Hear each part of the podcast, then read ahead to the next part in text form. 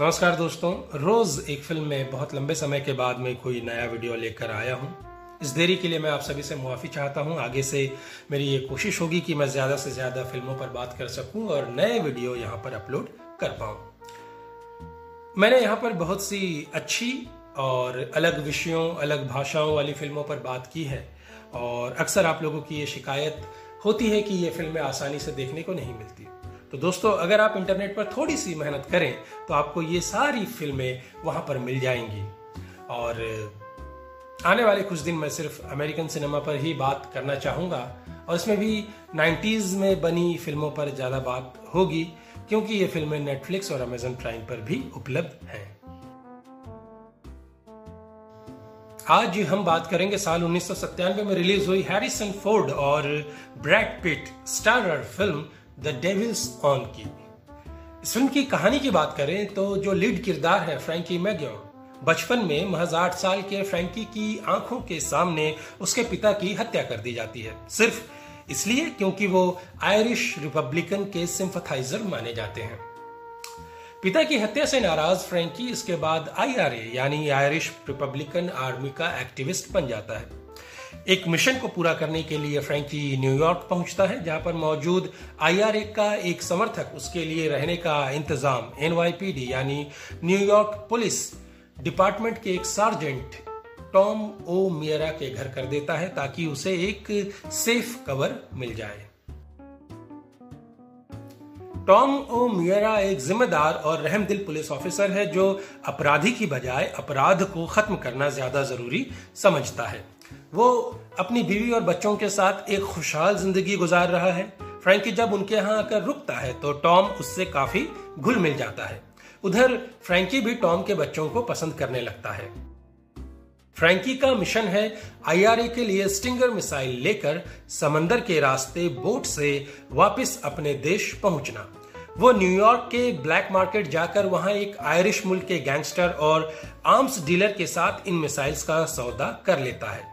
उधर एक बेगुनाह युवक के पुलिस फायरिंग में मारे जाने से दुखी होकर टॉम पुलिस की नौकरी छोड़ने का फैसला कर लेता है। वो अपनी बीवी को जाकर इस बात की खबर देता है और फिर दोनों अपने घर आते हैं, लेकिन उनके घर में पहले से कुछ हमलावर मौजूद हैं जो किसी चीज की तलाश करते हुए उन दोनों पर धावा बोल देते हैं। टॉम जब उनसे लड़ रहा होता है तो वहां फ्रैंकी भी आ जाता है। दोनों मिलकर हमलावरों का मुकाबला करते हैं और वो सब वहां से भाग जाते हैं। टॉम को अब फ्रैंकी पर पहली बार शक होता है। फ्रैंकी के बाहर जाने के बाद वो फौरन उसके कमरे की तलाशी लेता है। वहां से उसे नोटों से भरा एक बैग मिलता है। ये वही पैसा है जिससे फ्रैंकी को मिसाइल्स खरीदनी है। इसके बाद शुरू होता है पुलिस और अपराधी के बीच चलने वाला चूहे और बिल्ली का वही पुराना खेल। इस फिल्म को डायरेक्ट किया है एलन जे पकुला ने, जो कि ऑल द प्रेसिडेंट्स मेन जैसी ऑस्कर अवार्ड जीतने वाली फिल्म डायरेक्ट कर चुके हैं। अफसोस द डेविल्स ऑन उस स्तर की फिल्म नहीं है। ये फिल्म बहुत धीमी रफ्तार से आगे बढ़ती है। डायरेक्टर पकुला का ये अपना खास अंदाज है, पर इस फिल्म में ये धीमापन दर्शकों को खटकता है।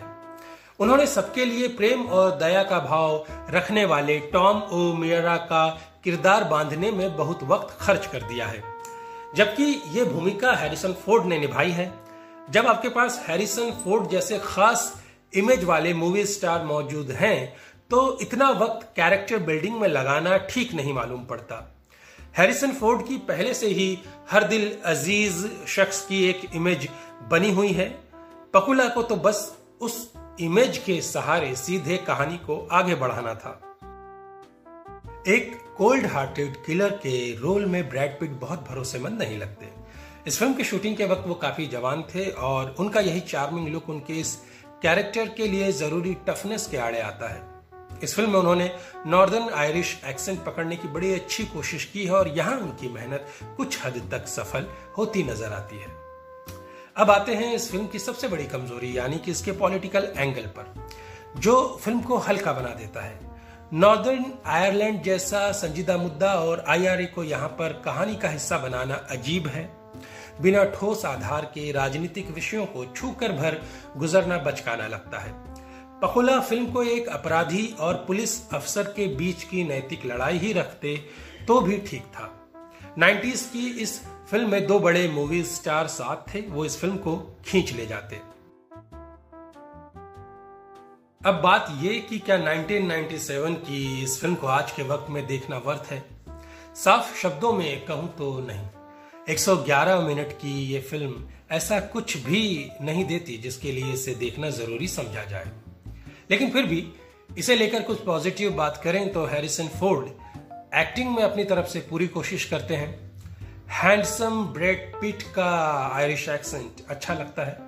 फिल्म की प्रोडक्शन क्वालिटी और वैल्यू नाइन्टीन नाइन्टीज़ के ब्लॉकबस्टर फिल्मों वाले दौर की याद दिलाती है। हो सकता है कि आपका नॉस्टैल्जिया इस फिल्म की कमियों को अनदेखा कर दे। ये फिल्म भारत में आप नेटफ्लिक्स पर देख सकते हैं।